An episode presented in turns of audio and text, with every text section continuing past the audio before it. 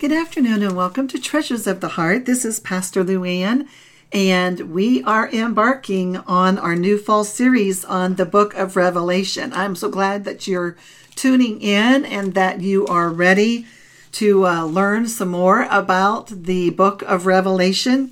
I've been uh, hoping that I can really just highlight these special parts that we read because, I mean, it can be, it's not like an exhaustive a study that we're doing. You know, we're going to go chapter by chapter, which takes us through December. But if I find a need that I want to explain something more, then I will try to um, maybe extend whatever we need to extend to get through it. But, you know, we're entering into the very mysteries of the book of Revelation. Um, and so this is post resurrection Jesus. You know, Jesus had died and you know crucified and then he rose from the dead. And so then you know jesus came back you know before he ascended totally to be with the father. He came back you know he went through walls and he saw the disciples. And when you know he was able to uh, be seen he was able to be heard. And so this is uh, post resurrection jesus coming to john on the island of patmos and giving him messages for seven churches in asia. And so you know, we are going to be looking at chapter 2 and reading chapter 2 and looking at these churches uh, in this chapter that Jesus wants to address. But we know that they represent like overall churches. You know, he selected these ones, but I think any of us could look at a church and say, you know, hey, yeah, I know some that are dealing with this. I know some that are doing that. And so, you know, this was just seven. Again, remember, seven is the uh, number in the Bible for completion and perfection. And so, when he chose seven churches, that was that that completion. That was that totality of getting the message out to churches, and that even means us today as we look at the book of Revelation, chapter two. And so, I want you to know, though, when we when we look at Jesus in his post resurrection, then also knowing that he's, you know, he's planning on coming back, listen to Acts chapter 1, verses 10 through 11. And you can write that verse down, that chapter and verses, Acts 1, 10, and 11. But this is talks about the ascension of Christ um, after, you know, he had come back from uh, the dead. So it said they were looking intently into the sky as he was going, when suddenly two men dressed in white, stood beside them. Men of Galilee, they said, why do you stand here looking into the sky? This same Jesus who has been taken from you into heaven will come back in the same way you have seen him go into heaven. So these two men in white, these these angelic beings are telling the disciples, look, you're seeing him go. But I'm we're telling you, don't marvel so much. He's coming back the same way. He's going to come right back through the clouds and he's going to judge. He's going to right all wrongs. He's going to take us back to heaven. So, you know, then they go on to say, after Jesus reveals himself, so in his magnificence, and we are now in this cave with John on the island of Patmos, and Jesus is revealing himself to John. And when John hears the voice, he turns around. We read that last week, right? He falls as a dead man at his feet due to the powerful presence of the Lord. And so now, you know, um, I wish that I could have had you with me when I did this for my Facebook and YouTube, which you can go and see uh, if you want to see this message as well. But I was sitting uh, outside at the fire pit with a wonderful fire going as I was reading chapter two. And so, uh, but here, to, you know, today we are going to be reading John's writings according to what Jesus is telling him to write and we're going to hear about the letters to three churches uh, in chapter 2 and um, and maybe another one if i can get to uh, do another church. So let's look um, at what we're going to be doing because my question at first when i began to read this this chapter my question is you know lord why would you be writing at the very beginning of the revelation writing to these seven churches who are actually, you know, supposed to be serving you, believing in you, knowing you, rather than writing letters for John to tell the world, hey, you, you know, this is darkness and I'm light. And, you know, we need for you to understand this is who Jesus is. And why, Why not the world? And you're writing to the churches. And when I asked, you know, that and, and the Holy Spirit, I mean, it just immediately sent scriptures into my spirit. So before we read chapter 2 of Revelation, I want to share these with you about maybe why Jesus is writing to the seven churches in this beginning of the book of Revelation. So in 1 Peter 4, verse 17, it says, For it is time for judgment to begin with the household of God. And if it begins with us first, what will be the outcome for those who do not obey the gospel of God? You know, so that could be a reason why Jesus is talking to the church first because his judgment's coming to most of these churches as he's telling them, I see what you're doing, I see what you're not doing, and I know what's going to happen in the future. So I'm giving you an opportunity to know, to understand, to repent, and get it right.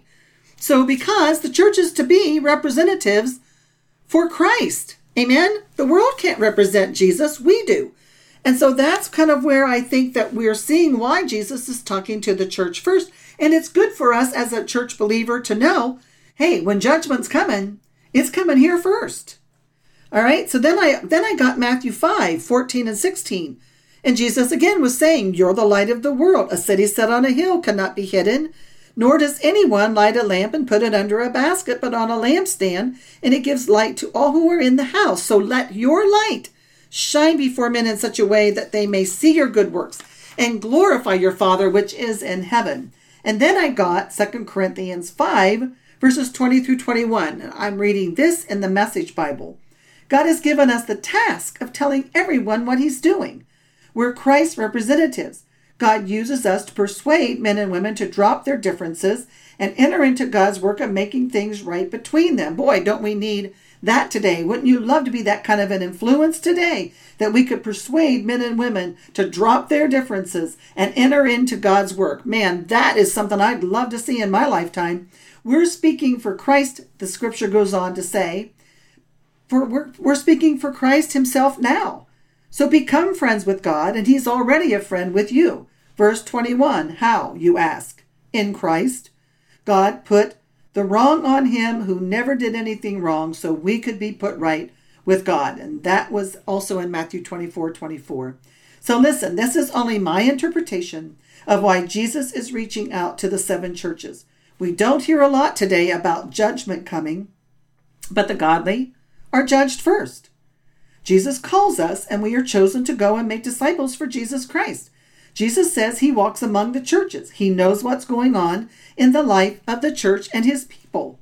So as we begin, I want you to see a pattern as we begin to read out loud chapter 2 of the book of Revelation, because John paints a different picture of Jesus at the beginning of each letter. He may repeat a phrase, but these letters are meant to go not only, as I said, to the seven churches, but for the church to be the church and for these messages to affect all churches.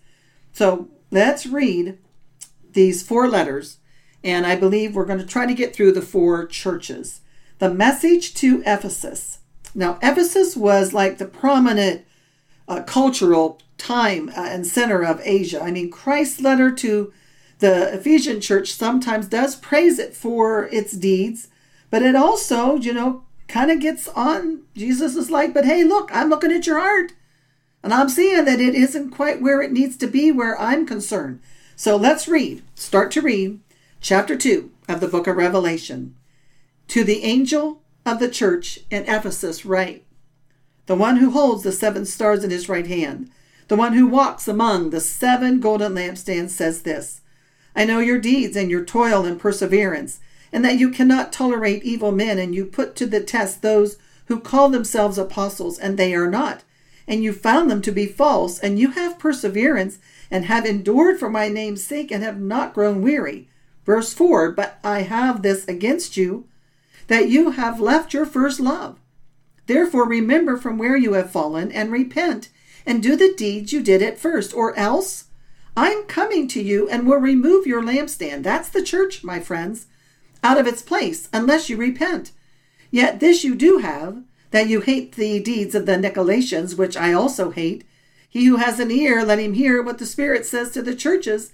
To him who overcomes, I will grant to eat of the tree of life, which is in the paradise of God. So, I mean, it's important here for us to hear Jesus say to the church, well, for number one, you've lost your first love. You've fallen away from me. And I'm giving you an opportunity before I come back and judgment really falls to repent and do the deeds that you did at the beginning when you fell in love with me, when you loved me with all your heart, soul, mind, and strength.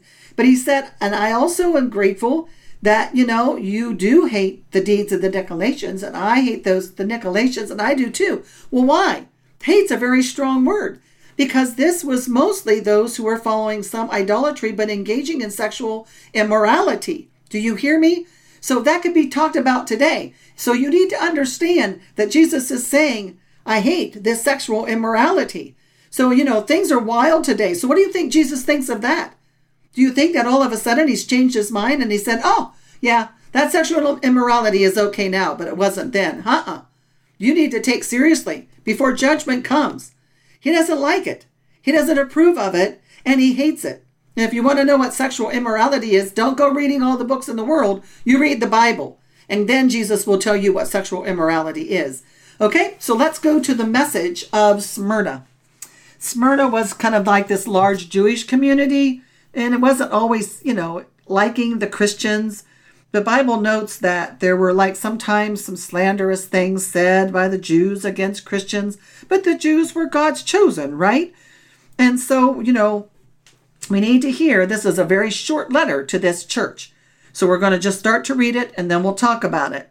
So it starts in verse 8 to the angel of the church in Smyrna write. The first and the last, here's our description of Jesus that John pens. The first and the last who was dead and has come to life says this I know your tribulation and your poverty, but you are rich, and the blasphemy by those who say they are Jews and are not, but are of a synagogue of Satan. Do not fear what you are about to suffer. Behold, the devil is about to cast some of you into prison, so that you will be tested, and you will have tribulation for ten days. Be faithful until death, and I will give you the crown of life. He who has an ear, let him hear what the Spirit says to the churches.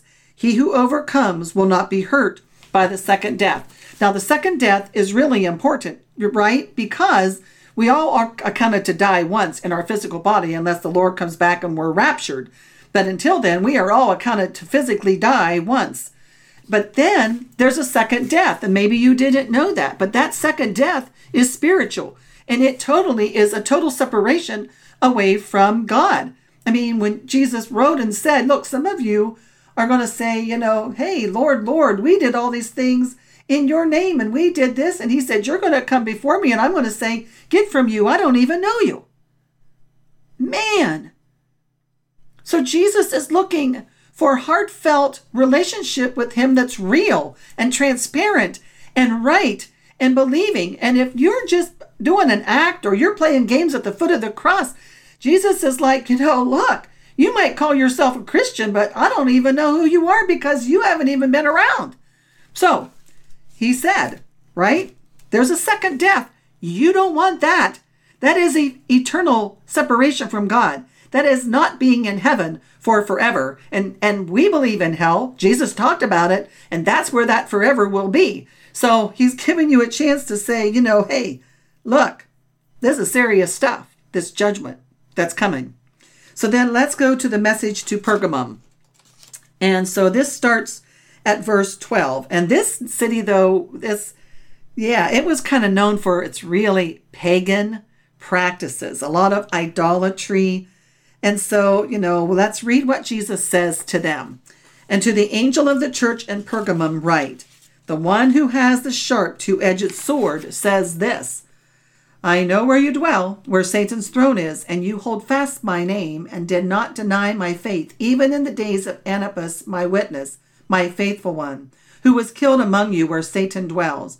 But I have a few things against you, because you have there some who hold the teachings of Balaam, who kept teaching Balak to put a stumbling block before the sons of Israel, to eat things sacrificed to idols, and to commit acts of immorality. So you also have some who in the same way hold the teaching of the Nicolaitans. Therefore repent, or else I am coming to you quickly, and I will make war against them with the sword of my mouth. He who has an ear, let him hear what the Spirit says to the churches. To him who overcomes, To him I will give some of the hidden manna, and I will give him a white stone and a new name written on the stone which no one knows but he who receives it. Well, I have to stop here. So next week, we're going to talk a little bit about this last church we just read about. We'll read the book of Thyatira, and then we will get to chapter 3. And so I want you to read chapter 2, and then we'll go back and discuss it. But until next week, this is Pastor Luann with Treasures of the Heart.